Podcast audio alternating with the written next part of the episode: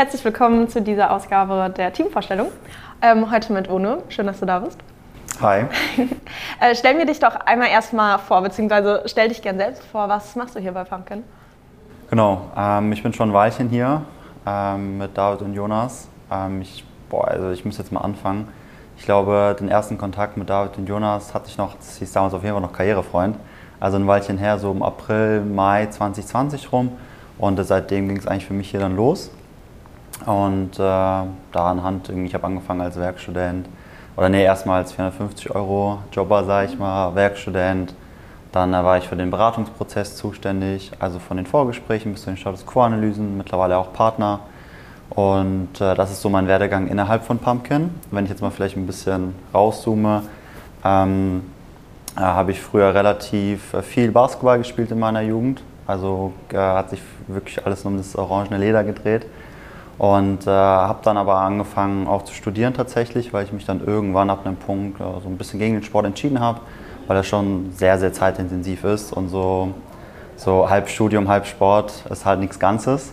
Und äh, habe dann angefangen an der JLU zu studieren, ähm, Wirtschaftswissenschaften, habe dann auch meinen Bachelor abgeschlossen, hatte noch zwei Praktika währenddessen gemacht und dann eigentlich äh, direkt hier einen fließenden Übergang zu Pumpkin gehabt. Okay, ähm, auf deinem Background gehen wir auch noch ein, weil du hast gerade schon ein bisschen angeteasert, ist auf ja. jeden Fall äh, sehr spannend. Ähm, aber erstmal zu der Frage, wie du überhaupt zu Pumpkin kamst, weil du hast jetzt gesagt, du warst schon ganz am Anfang dabei. Ja. Ähm, da war Pumpkin, sag ich mal, noch so in den Kinderschuhen ja. und noch, noch ganz am Anfang. Äh, wie entstand da so der erste Kontakt? Ja, ist eine gute Frage. Also tatsächlich, damals war ich ja so gegen Ende meines Studiums und habe mich natürlich auch ein bisschen informiert.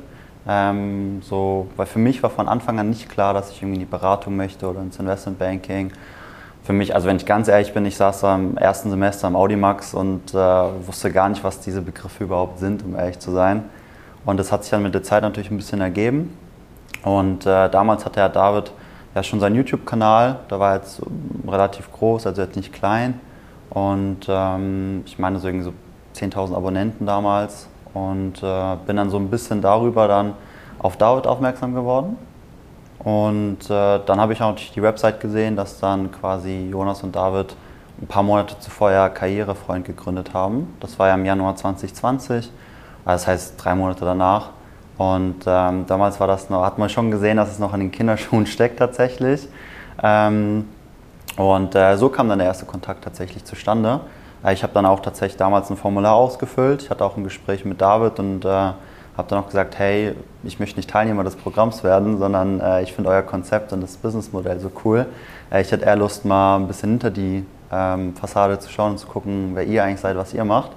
Und äh, hätte eher Lust, dann eher mit euch gemeinsam was zu machen, äh, als Teilnehmer zu sein tatsächlich.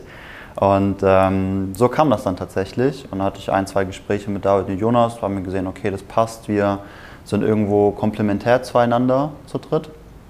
Und so hat sich das dann entwickelt.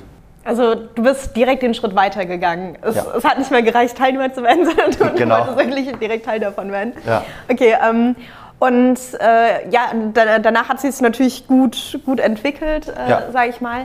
Äh, jetzt hast du selbst gesagt, anfangs war es aber noch gar nicht so sicher, wohin es für dich beruflich gehen sollte. Genau. Ähm, konntest du dir von Anfang an vorstellen, in ein Startup einzusteigen oder was hat dich daran auch überrascht? Genau.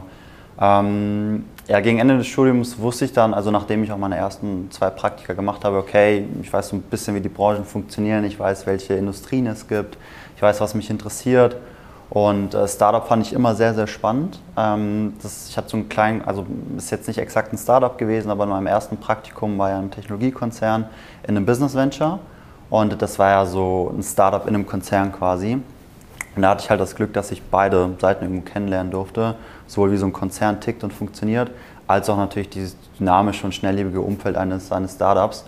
Und das hat mich dann schon ein bisschen gecatcht und fand das eigentlich relativ cool, weil das zieht sich auch, glaube ich, so ein bisschen durch mein Leben, ähm, dass ich nicht jemand bin, ähm, der wirklich in so äh, starre Linien quasi kommt, sondern ich, äh, ich finde schon so meistens meinen eigenen Weg und mache gerne das, was ich auch möchte. Und da bringe ich gerne ein, habe auch viel Verantwortung. Äh, das ist einfach das, was mir Spaß macht. Und deswegen ähm, war so das Startup schon so etwas, wo ich gesagt habe, okay, das ist eine coole Sache. Und äh, zu Beginn damals mit, äh, mit Pumpkin dann, ähm, war für mich damit auch nicht wirklich, wenn ich ganz ehrlich bin, zu 100% klar, ich ziehe das jetzt mit Pumpkin komplett durch. Ich meine, wie denn auch äh, ein ganz, also ganz junges ja noch niemand, wie es auch wird. Eben. Oh, ich glaube, David und Jonas haben die auch auf den Videos ja auch gesagt, waren ja auch nicht dann 100% klar, dass wir jetzt heute da sein äh, werden, wo wir jetzt sind.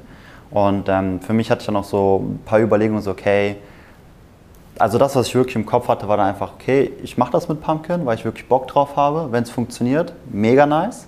Wenn nicht, dann kann ich ja irgendwie immer noch einen Master machen oder noch ein Praktika. Ich wollte eh ein Gap hier nach meinem Bachelor machen.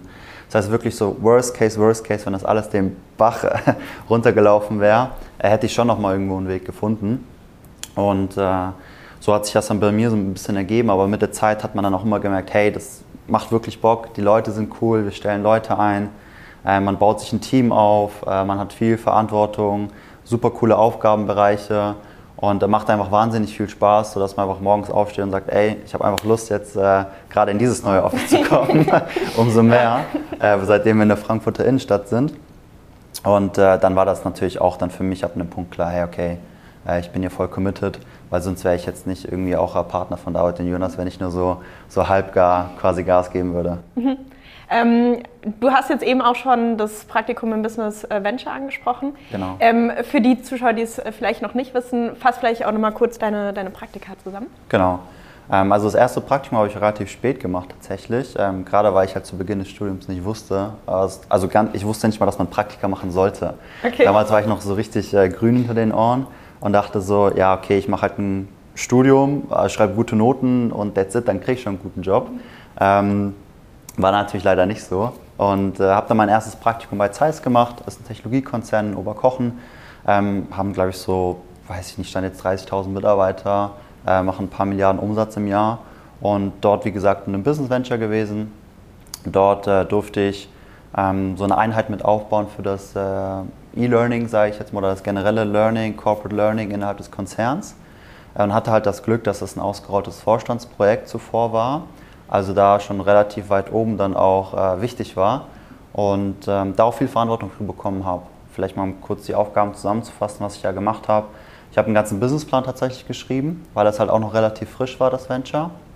Und dann das hatten die einfach nicht. Und entsprechend äh, habe ich das gemacht. Ich äh, durfte an der Internationalisierungsstrategie auch mitarbeiten, weil als äh, ja, globaler Konzern ist das jetzt nicht nur in Deutschland, sondern weltweit. Hatte dann äh, auch Calls mit Leuten aus den USA, Singapur. Das fand ich sehr, sehr spannend. Ähm, auch wenn man dann mal morgens um, um sechs dann irgendwie im Office sein musste wegen der Zeitverschiebung. Und ähm, durfte generell auch viel mit der Strategieabteilung von Zeiss dann ähm, arbeiten, wo ich dann so den ersten Kontaktpunkt wirklich zur Unternehmensberatung hatte, da das wirklich alles Ex-BCGler oder McKinseys waren, äh, die dann quasi dort waren. Und das war natürlich auch ein cooler, ähm, cooler Einblick. Und danach habe ich mein zweites Praktikum gemacht äh, bei UI, ähm, Financial Restructuring. Ähm, genau, dort eng gewesen, an, an Bankportfolien gearbeitet habe, Non-Performing Loans quasi, an der Schnittstelle zwischen Banken und Private Equity Investoren. Ähm, das heißt, ich wollte einfach mal auch die Finance-Seite tatsächlich sehen, bin dann dort gewesen. Ähm, heute gehört der Bereich auch zu UI Parthenon. Ähm, entsprechend war ich dann dort. Hat mir viel Spaß gemacht, war sehr cool. Ähm, und dann kam ja schon, schon Pumpkin danach. Ja. Also du hattest dann davor ja schon Berührungspunkt auch so mit, mit den Branchen gehabt. Ähm, war dann natürlich nochmal was, was anderes, sage ich mal jetzt auch, äh, auch andere Studierende dann zu beraten für die Bereiche. Ja. Ähm, da bist du ja auch schnell reingewachsen. Ja. Also du, du bist, äh, wie du jetzt schon gesagt hast, äh, hast dich ja von Minijob einmal hochgearbeitet ja. zum, zum Partner dann auch. Ja. Ähm, beschreib vielleicht mal so die, die Entwicklung. Also was waren da vielleicht auch so die Ups und Downs, die du erlebt hast? Ja, also es läuft nicht immer alles so, wie es laufen soll oder wie man sich es idealerweise vorstellt. Ähm, zu Beginn waren das so eher Sachen so, die so struktureller Natur sind, sage ich jetzt einfach mal. Ne? Also dann fängt es irgendwann an, du stellst Mitarbeiter ein, okay, da gibt es noch keinen Prozess für. Okay, ähm, wie arbeitet der, mit welchen, mit welchen Tools arbeitet der, was ist eigentlich sein genaues Aufgabenfeld. Und am Anfang hat man so also von allem ein bisschen was gemacht ähm, und geguckt, hey, okay, ich helfe da mal aus, okay, wenn da jetzt jemand fehlt, dann mache ich das auch noch, dann übernehme ich das. Also da war einfach jemand gebraucht, wo hat man einfach was übernommen, weil wir halt nicht so viele Mitarbeiter waren.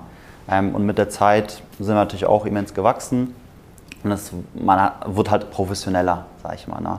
Also das hat man schon klar gemerkt. Dann gibt es klare Aufgabenbereiche auch für die, für die Mitarbeiter am Ende des Tages, weil also ganz früher hat jeder halt, also wenn ich mich daran erinnere, als, als irgendwie Maxi angefangen hat oder der Thiago und Fabi, ähm, da gab es noch wirklich, äh, hey, mach mal das noch heute, dann machst du morgen das. Und äh, da wusste keiner so richtig, was er dann irgendwie grob zu tun hat. Und mit der Zeit, je mehr Mitarbeiter wir dann auch wurden, ähm, desto klarer wurde das dann auch definiert und ähm, desto mehr ähm, wurde es auch einem klar, ähm, wo das dann wirklich genau hingeht. Ähm, gerade auch irgendwie dann die Status Quo-Analysen. Äh, ganz früher hatten wir jetzt ja natürlich nicht so viele, wie wir sie irgendwie heute haben, logischerweise. Ähm, da war mein Tag natürlich auch ganz anders. da hatte ich noch äh, viel mit anderen Sachen zu tun ähm, zum Beispiel auch irgendwie mal ein Vorgespräch dann gemacht während der Zeit, wenn ich jetzt irgendwie keine Status Quo-Analyse hatte. Das passiert heute natürlich nicht mehr.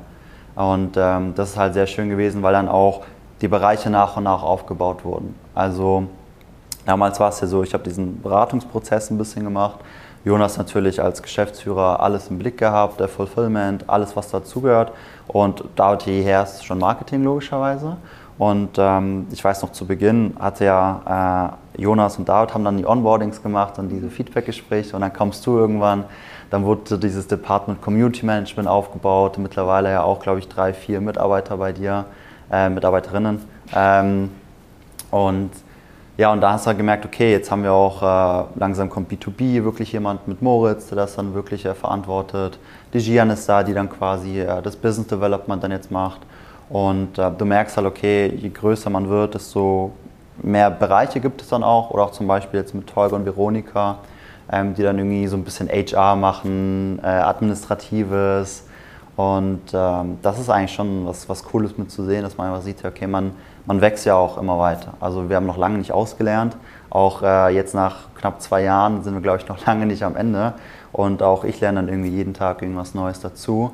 Äh, und man wird auch mal, ja, wie soll ich sagen, ähm, sich dem bewusst, ähm, was für eine Verantwortung man einfach trägt, weil je größer man wird, desto größer wird ja dann auch dann der Bereich. Und ähm, ja, Jetzt habe ich weit ausgeholt, aber ich hoffe, aber war, dass das war sehr, sehr gut tatsächlich. Okay, perfekt. Du hast, hast jetzt auch äh, gesagt, also man, man lernt ja jeden Tag noch was, was dazu. Was waren denn so die, die größten Learnings, die du auch aus der Zeit mitgenommen hast?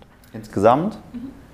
Ja, also was ich, das größte Learning, was ich glaube ich gelernt habe, ist, dass das Team das A und O ist, wenn ich ehrlich bin. Also die, die Kollegen und Kolleginnen, mit denen man zusammenarbeitet, das ist halt aus meiner Sicht schon viel, viel, viel, viel wichtiger, als die meisten Leute, ähm, glaube ich, denken. Gerade auch, das sage ich auch oft den Leuten, die dann irgendwie bei mir in der Status Quo sitzen und sagen, hey, ich möchte unbedingt zu McKinsey, BCG, Bain, Goldman, JP, Morgan Stanley. Das ist ja auch sehr gut, dass sie so ambitionierte Ziele haben.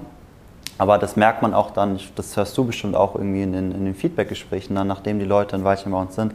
Ja, ich habe gemerkt, hey, äh, das Team ist mir super wichtig, das hat richtig Spaß gemacht in dem Praktikum.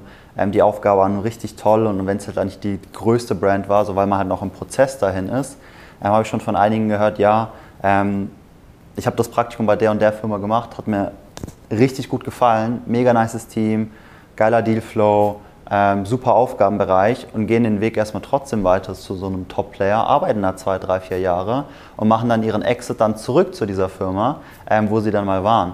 Und ähm, das ist für mich, denke ich, ähm, ein riesen, riesen Learning zu wissen, dass das Team einfach sehr wichtig ist, wobei das für mich ehrlicherweise jetzt nicht allzu was Neues ist, äh, da ich ja davor im Teamsport relativ aktiv ja, war im Basketball. Deswegen war für mich schon klar, dass ähm, Teamwork makes the dream work. Ähm, man als Einzelner ähm, nicht so weit kommt wie mit, äh, mit einer guten Mannschaft. Und das war für mich ein super, super wichtiges Learning. Und ähm, auch, dass man mh, Sachen auch gut und gerne abgeben kann tatsächlich. Also ähm, sei es jetzt irgendwie gewisse Teilbereiche oder Aufgaben, das fiel mir zu Beginn vielleicht ein bisschen schwierig, wenn ich ehrlich bin, weil ich doch jemand bin, der gerne überall seine Hand im Spiel hat, äh, zumindest in seinem ähm, Verantwortungsbereich und das gerne auch immer selbst macht. Ähm, und mit der Zeit lernt man halt, okay, ähm, du kannst das auch Verantwortung an die anderen mit übergeben, weil so wachsen auch die anderen Leute mit. Und das würde ich sagen, ist auch ein wichtiges, äh, wichtiges Key Learning. Ja, ähm, also Team ist, ist ein gutes Stichwort. Also du hast ja auch das Team, sage ich mal, mit ausgewählt, mit aufgebaut. Ja. Ähm, hast ja nicht nur den, den Fortschritt begleitet, sondern auch ja, proaktiv mit angetrieben dann. Ja. Ähm, jetzt hast du Basketball als Parallele schon dazu genannt. Ja. Äh, ist auch eine gute Überleitung. ähm, ein, ja, fass, fass gerne mal zusammen. Wann hast du angefangen mit Basketball? Äh, was, was war da so deine Rolle? Weil du war, warst ja, glaube ich, auch Teamkapitän, oder? Ja, jahrelang. Immer eigentlich. Okay, genau. ja, dann ich bin gespannt. Genau. Ähm, also tatsächlich ist bei mir jetzt gar nicht so geradlinig der Weg im Basketball gewesen. Ähm, ich habe viele Sportarten früher ausprobiert. Klar, ähm, mein Vater war Basketballtrainer früher, also von daher, daher, wurde mir das schon quasi in die Wiege gelegt. Ähm, aber tatsächlich war jetzt nicht so von Haus aus, hey, okay, du musst jetzt Basketball spielen, weil ich jetzt irgendwie Trainer bin und äh, du musst das jetzt machen. Ähm, sondern meine Eltern oder generell meine Family hat mir einfach viel Freiheit gegeben. Ich habe vieles ausprobiert. Also ich habe früher ähm, ich war mal im Volleyball, ich war ähm, im Tennis, ich war im, im, Handball eine kurze Zeit lang. Ähm, ich war auch mal in der Schach AG, was auch äh, Sport ist tatsächlich. Ähm, das Einzige, was ich nicht ausprobiert habe, ist tatsächlich Fußball. Äh, da wusste ich, dass ich das absolut nicht machen möchte. Ähm, deswegen habe ich das Warum? außen vor gelassen. Ach, ich weiß nicht. Also jeder spielt ja Fußball in der Jugend. Also wirklich jeder meiner Freunde ähm, irgendwie war im Fußballverein, hat da gespielt und mich hat das halt gar nicht gereizt, um ehrlich zu sein. Ich, ich gucke sehr gerne Fußball, sei es jetzt eine Champions League, eine WM, eine EM oder, oder jetzt auch die Fußball-Bundesliga. Aber tatsächlich war ich äh, noch nie in so einem richtigen Erst-Bundesliga-Stadion quasi. Ich war einmal in einem Fußballspiel, das war damals, das muss ich überlegen, ähm, ich glaube, das war der FSV äh, Frankfurt, wenn ich mich nicht täusche. Mhm. Ähm, ich weiß gar nicht, dritte Liga oder dann sind die schon, glaube ich, abgestiegen in die, in die Regionalliga oder so. Das Aber so du, du behältst noch in Erinnerung, es war genau. die dritte Liga. genau, ähm, das war da, glaube ich, das Spiel, was ich mal geguckt habe in so einem Stadion, würde ich jetzt mal sagen. Ähm, und äh, genau, irgendwann früher, später war für mich aber klar, okay, Basketball ist das, was mir halt wirklich Spaß macht. Ist auch so, dass jetzt ich auch gute Voraussetzungen hatte. Ich meine, durch die Kamera sieht man es jetzt wahrscheinlich auch nicht so. Ich bin äh, knapp zwei Meter groß, äh, war recht athletisch und hatte auch ein gutes Talent tatsächlich für, für so Ballsportarten. Und äh, dann habe ich, ich glaube, so mit neun, zehn erstmal so richtig angefangen, im Verein Basketball zu spielen. Und äh, seitdem hat sich das eigentlich relativ gut entwickelt. Ähm, ich habe früher auch schon so Altersklassen übersprungen. Also bei uns gibt es irgendwie so eine U10, U12, U14. Und ich habe schon irgendwie, als ich eigentlich normalerweise irgendwie ein Jahrgang für eine U12 war, eine U14 mitgespielt. Ähm, gerade weil auch irgendwann so der Wachstumsboost nochmal kam. Und äh, so hat sich das eigentlich immer ergeben und war früh recht talentiert, aber ich wusste auch, dass jetzt Talent alleine zwar in der Jugend gut ist, aber langfristig nicht reichen wird. Ähm, das habe ich dann halt meinem Vater auch zu verdanken, da er es ja in erster Hand irgendwie auch mitbekommen hat, ähm, dass halt viel harte Arbeit dazu gehört. Und äh, das war für mich schon sehr früh klar. Deswegen ähm, habe ich auch viel darauf ähm, gegeben, da auch wirklich viel für den Sport zu tun. Ähm, sei es jetzt, klar, jetzt nicht irgendwie in der fünften, sechsten Klasse, aber später dann, wenn man so in die Pubertät kommt, wo es dann halt wirklich ab einer sehr, sehr kompetitiven Leistungsklasse, das war damals die JBL, also die U16 Bundesliga, ähm, fängt man schon so an, so morgens aufzustehen, vor der Schule in die Halle zu gehen, in der Mittagspause in der Halle zu sein, ja, auch wenn es nur 45 Minuten sind.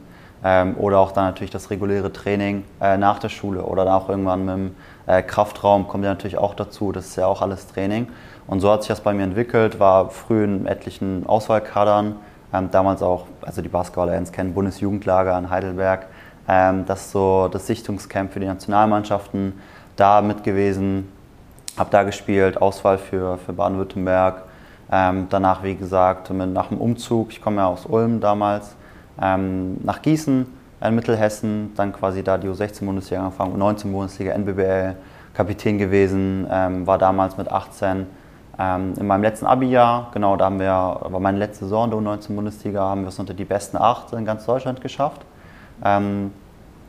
Viertelfinale, genau, wenn ich jetzt nicht falsch bin, wenn ich das jetzt irgendwie falsch, genau, Viertelfinale müsste es gewesen sein, der deutschen Meisterschaft.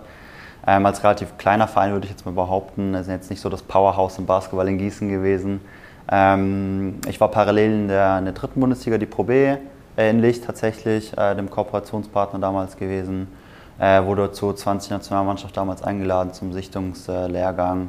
Ähm, ja, das kann man so. Und natürlich etliche, also in der Jugend dann irgendwie so äh, württembergischer Meister, Hessenmeister. Also da irgendwie könnte ich eine Riesenliste machen aber das zähle ich jetzt mal nicht mit auf.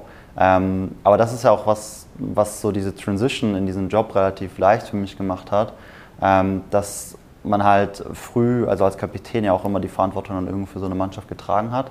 Und aber auch natürlich, dass das Team am Ende des Tages zählt, weil du stehst da auch zu fünft auf dem Feld und wenn einer halt seinen Job nicht richtig macht, dann funktioniert es halt nicht.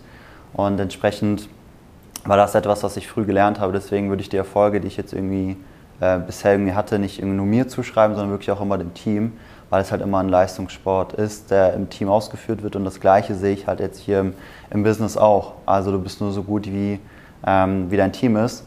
Und äh, entsprechend ähm, bin ich jetzt nicht so ein großer Fan davon zu sagen, okay, man ist irgendwie von individuellen Leistungen oder sowas. Ähm, weil am Ende des Tages steht immer ein, ein Team dahinter, ein Trainer ähm, und so weiter. Also ein Teamkapitän, jetzt äh, Teammanager, ähm, passt ja tatsächlich ganz gut.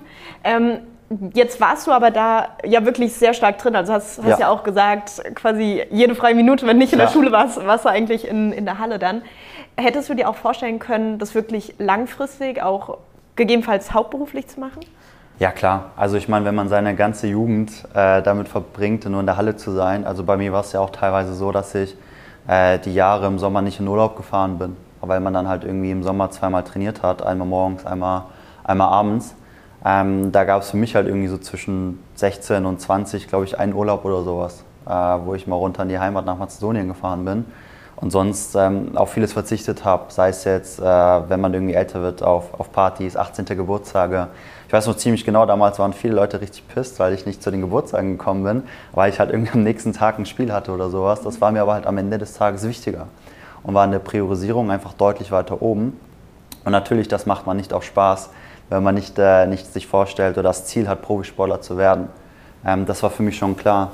Ähm, allerdings war es dann bei mir so, dass ich dann, ähm, irgendwann muss man ja eine Entscheidung irgendwo treffen. Ich habe es, glaube ich, zu Beginn des Gesprächs gesagt, äh, so halb, halb, da bin ich kein Fan von. Ähm, entweder man macht etwas ganz oder gar nicht. Und äh, da habe ich mir schon viele Gedanken auch gemacht, okay, gehe ich jetzt erstmal den Weg des Profisportlers, weil viele meiner Freunde sind den gegangen, ähm, die jetzt in der Bundesliga auch spielen tatsächlich. Und äh, für mich wurde dann aber irgendwo klar, also es ist eher so eine rationale Entscheidung gewesen, weil man denkt sich ja, und man denkt so ein bisschen in die Zukunft, hey, okay, man spielt man spielt Basketball, ähm, wenn es gut läuft, bis 35, wenn eine Karriere richtig gut ist. Und ähm, für mich war dann aber auch ehrlicherweise klar, dass mein, äh, mein Talent oder mein damaliger Status quo jetzt nicht für die Euroleague oder für die NBA ausreicht. Äh, so ehrlich muss ich dann zu mir sein. Ähm, ich bin mir sehr sicher, dass ich auch ein guter Bundesligaspieler geworden wäre. Das höre ich auch von vielen, vielen anderen. Ähm, aber dann stellt man sich doch die Frage, was macht man danach? Also wenn die Profilaufbahn zu Ende ist. Ähm, werde ich Trainer wie mein Vater? Ähm, muss ich nochmal eine Ausbildung vielleicht machen? Ähm, oder gehe ich in einen normalen Corporate-Job? Ähm, das waren für mich viele Fragezeichen und Fragezeichen, die ich für mich nicht so klar beantworten konnte. Und da schien für mich der Weg dann des Studiums oder der generell der akademische Weg ein bisschen attraktiver, weil das einfach planbarer ist, vielleicht ein bisschen sicherer auch. Ich meine, am Ende des Tages ist ja auch Sport oft von leider von Verletzungen geprägt. Ähm, damals hatte ich auch ein paar Verletzungen, kleine Wehwehchen. Ähm, war jetzt nicht der ausschlaggebende Grund, um Gottes Willen. Ähm, aber man stellt sich schon die Frage, hey, was passiert, wenn du eigentlich eine große Verletzung hast, Jahr mal raus bist, nicht auf 100% zurückkommst. Und das waren für mich dann Risiken, die ich zu dem damaligen Zeitpunkt nicht eingehen wollte. Und dann entsprechend ähm, gesagt habe, ich gehe studieren. Ähm, allerdings jetzt damals nicht mehr im Wissen, es gibt Target-Unis und keine Target-Unis irgendwie ähm, sondern einfach wusste, okay, ein solides Studium ist eine gute Grundlage und danach kannst du da gerade mit einem Fach wie Vivi oder BWL im Allgemeinen ähm, vieles, vieles machen danach. Und das war für mich dann einfach dann eher der rationalere Weg zu wissen, hey, okay, ähm, ich habe da ein Fundament, worauf ich aufbauen kann, ähm, Bachelor, Master, von mir aus Doktor, wenn man möchte. Und ähm, das waren dann eigentlich so die Gründe für mich zu sagen, ich ähm, gehe den akademischen Weg. Ich habe den Sport natürlich nicht ganz aufgegeben, Natürlich habe ich danach noch ein bisschen gespielt, ähm, jetzt natürlich nicht mehr so hochklassig, irgendwie in der, in der ersten, zweiten Regionalliga unterwegs gewesen, jetzt gegen Ende in der Oberliga in meinem Heimatverein, im MTV Gießen. Ähm, gerade auch irgendwie aus dem Aspekt, dass man nach äh, ja doch schon relativ viel arbeitet und auch ein bisschen Ausgleich braucht. Und ich kriege natürlich den Kopf, besonders beim Basketball, dann frei. Ähm, und natürlich auch, weil ja viele meiner Freunde noch natürlich spielen, ähm, war das für mich auch so ähm, für das Thema Soziale einfach sehr wichtig. Ähm, dass ich einfach noch die Kontakte habe. Weil man merkt schon mit der Zeit, und das ist vielleicht auch so ein Learning, ähm, sobald man im, im Berufsleben startet, ähm, viele, viele Kontakte oder viel Kontakt mit Freunden, den man hat, der wird einfach abnehmen tatsächlich. Und tatsächlich so einige meiner, meiner anderen Kollegen sind jetzt auch in den Jobs und dann merkt man so, okay, man braucht halt mal fünf, sechs Anläufe, bis man sich mal treffen kann am Wochenende, weil bei dem einem was anfällt, dann kommt das und das und dann muss man oft verschieben und dann passiert es halt mal, dass man sich halt nicht jedes Wochenende sieht, sondern halt vielleicht einmal im Quartal. Aber das zeigt dann halt schlussendlich, ähm, wie, wie gut Freundschaften sind, wie dick Freundschaften sind. Und ähm, deswegen war das für mich mit dem Basketball auch einfach sehr wichtig, dass ich da diese soziale Komponente hatte. Genau. Ah, tatsächlich, was ich noch erwähnen kann mit dem Basketball, gerade wo es mir anfällt. Vorletztes Jahr habe ich noch ein 3x3 Basketball ein bisschen entdeckt, ein bisschen eine andere Form des Basketballs. Ähm, spielt man auf einem Halbfeld äh, 3 gegen 3 ähm, und auch nur 10 Minuten sehr, sehr intensiv. Und da waren wir zum Beispiel auch mit, meinem, äh, mit unserem Team dann bei der deutschen Meisterschaft. Ähm, das kann ich noch vielleicht erwähnen. Äh, aber dann bin ich auch mit diesem Kapitel Basketball einfach komplett durch. ja, aber es ist, ist auch äh, spannend, dass du auch nach der Arbeit, was, was ja an sich hier schon eine Herausforderung ja. ist, ähm, auch in, in der Freizeit doch immer mal so, so die eine oder andere Herausforderung auch mitnimmst. Äh, jetzt hast du auch selbst ähm, ehrlich erzählt, dass du ja selbst auch manchmal so den Überblick nicht hattest oder auch so ein bisschen gestruggelt hast. Ja. Ähm, du bist, äh, ja, hast dich ganz gut entwickelt, würde ich sagen. Ja. Gibst äh, jetzt das Wissen auch an unsere Teilnehmer weiter, ähm, weil du bist bei uns ja auch Personal Development Coach. Ja. Das heißt, wie gehe ich mit Stresssituationen um? Wie behalte ich auch mal einen klaren Kopf? Ähm, treffe auch manchmal Entscheidungen, wie kurzfristig auch andere Sachen mal zurückstellen, um genau. langfristig genau. die, die Ziele zu erreichen.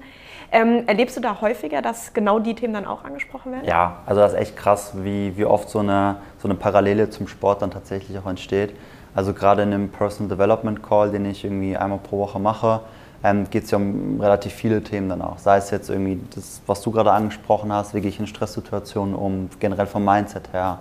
Ähm, oder auch wie gehe ich generell mit Druck um, weil das dürfen ja die Leute auch nicht vernachlässigen, dass das zumindest die Leute, die bei uns Teilnehmer sind, sich auch viel Druck machen ähm, diese Ziele auch erreichen zu wollen. Ähm, und da ist natürlich wichtig, dass man da diesen Aspekt auch einfach mit berücksichtigt, weil ähm, so ist halt nicht so eine Traumwelt, in der man einfach reinkommt, dann ist alles wie man wünscht, sondern man hat ein Studium, man muss gute Noten schreiben, man muss Praktika machen, man will sich auch irgendwie ehrenamtlich engagieren äh, und noch vieles, vieles weitere. Deswegen gibt es tatsächlich viele Parallelen. Was ich halt ganz gerne mit den Leuten bespreche, sind nicht nur solche Situationen, sondern ich bin auch ein großer Fan von äh, Gewohnheiten, Routinen und Strukturen tatsächlich. Also das hat mir früher auch sehr geholfen, ähm, wirklich viel einfach unter den Hut zu bekommen, wirklich genauestens planen zu können, zu strukturieren, zu wissen, was man an welchem Tag wie macht, ähm, weil das gibt einem so ein bisschen, sage ich immer, so ein Rückgrat. Das heißt, wenn mal irgendwas nicht läuft, wie es laufen sollte, hast du irgendwo so einen Plan, an den du dich dann irgendwie halten kannst oder die Gewohnheiten und Routinen. Sei es jetzt irgendwie eine Morgensroutine, eine Abendroutine, die man entwickeln sollte, weil man so einfach, also ich will nicht sagen standardisiert, das hört sich so, so, ähm, so äh, klinisch an irgendwie, ähm, sondern du, du weißt halt, okay, du stehst morgens auf, machst erst ein Fenster auf, machst dein Bett, trinkst ein Glas Wasser und frühstückst dann oder sowas. Ähm, und das gibt dir halt so ein, dann verschwendest du halt auch nicht so viel ähm, Gedanken dann irgendwie daran, was du jetzt irgendwie zu tun hast, sondern du machst einfach. Und das ist ja auch das Ziel von den Leuten, äh, oder sollte es zumindest sein, nicht von Motivation abhängig zu sein, weil früher oder später wird das tatsächlich scheitern, wenn man mal irgendwie gar nicht motiviert ist, dass man da einfach dann etwas nicht macht, sondern dass man, das Ziel ist es ja immer aus der Motivation, die man tatsächlich für etwas hat und die Begeisterung, eine gewisse Disziplin zu entwickeln. Und das ist halt ein Riesenschlüssel, weil dann hinterfragst du dich nicht, ähm, habe ich jetzt Lust darauf, habe ich keine Lust darauf, sondern du machst es einfach, weil du weißt, hey, das hilft dir, das wird dir gut tun und hilft einfach bei deinen langfristigen Zielen. Und da merkt man schon oft, dass es da tatsächlich Parallelen einfach auch zum, zum Sport gibt. Und ich da natürlich mit der Erfahrung, die ich bisher machen durfte, ähm, da zumindest einigen Leuten auch weiterhelfen kann.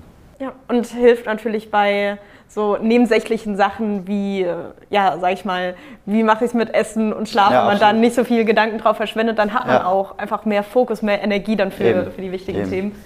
Genau. Ähm, genau, das heißt, wir haben hier jetzt schon so ein bisschen über, über deine Aufgaben auch äh, gesprochen. Äh, du ja, bist, bist bei uns, äh, uns ja Partner, bist gleichzeitig auch, äh, auch Coach dann. Ähm, was sind vielleicht weitere Ziele, die du dir auch noch gesetzt hast für Pumpkin? Gut, also ich glaube, eins ist klar, dass wir noch lange nicht am Ende sind. Also wir haben schon ein paar äh, große Ziele noch tatsächlich. Also wir sind ja hier gekommen, um im Markt zu bleiben und den auch wirklich äh, nachhaltig zu verändern. Ähm, und da brauchen wir noch ein paar Jahre und da haben wir wirklich große Ziele.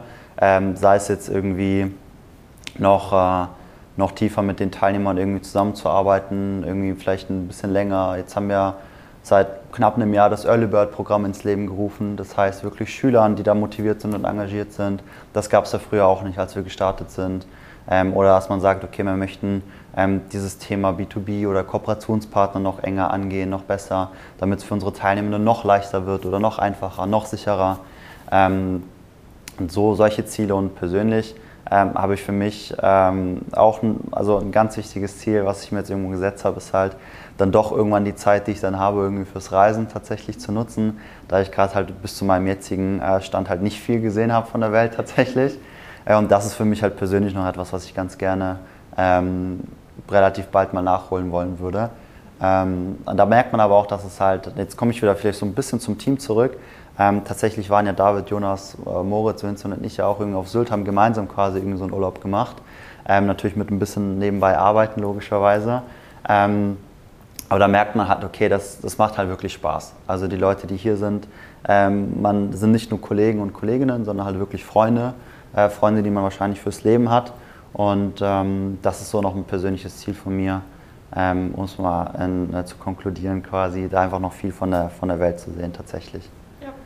Und natürlich meinen äh, engen, engen Leuten da auch sowas auch zu ermöglichen. Das ist natürlich auch immer das Ziel, ähm, sowas auch natürlich weiterzugeben.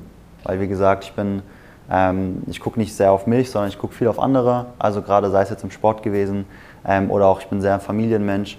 Ähm, da ist für mich auch wichtig, dass ich dann halt ähm, relativ nachhaltig dann auch irgendwie ähm, meinen Eltern eine Reise ermöglichen kann, weil ähm, bei uns ist es ja oft so, vielleicht ein bisschen Klischee, dass man irgendwie immer in den Sommerferien das Auto vollpackt, runterfährt in die Heimat, weil ähm, meine Eltern kommen ja aus Nordmazedonien, ähm, sind ja hergekommen in den 90ern und da ist ja ganz irgendwie Klischee, dass man dann irgendwie immer in die Heimat fährt in den Sommerferien und die haben jetzt ehrlicherweise auch noch nicht so viel von der Welt gesehen und denen möchte ich sowas dann auch ermöglichen, ähm, weil ich doch äh, dann irgendwie das Gefühl habe, dass ich das denen doch irgendwie äh, zurückgeben muss.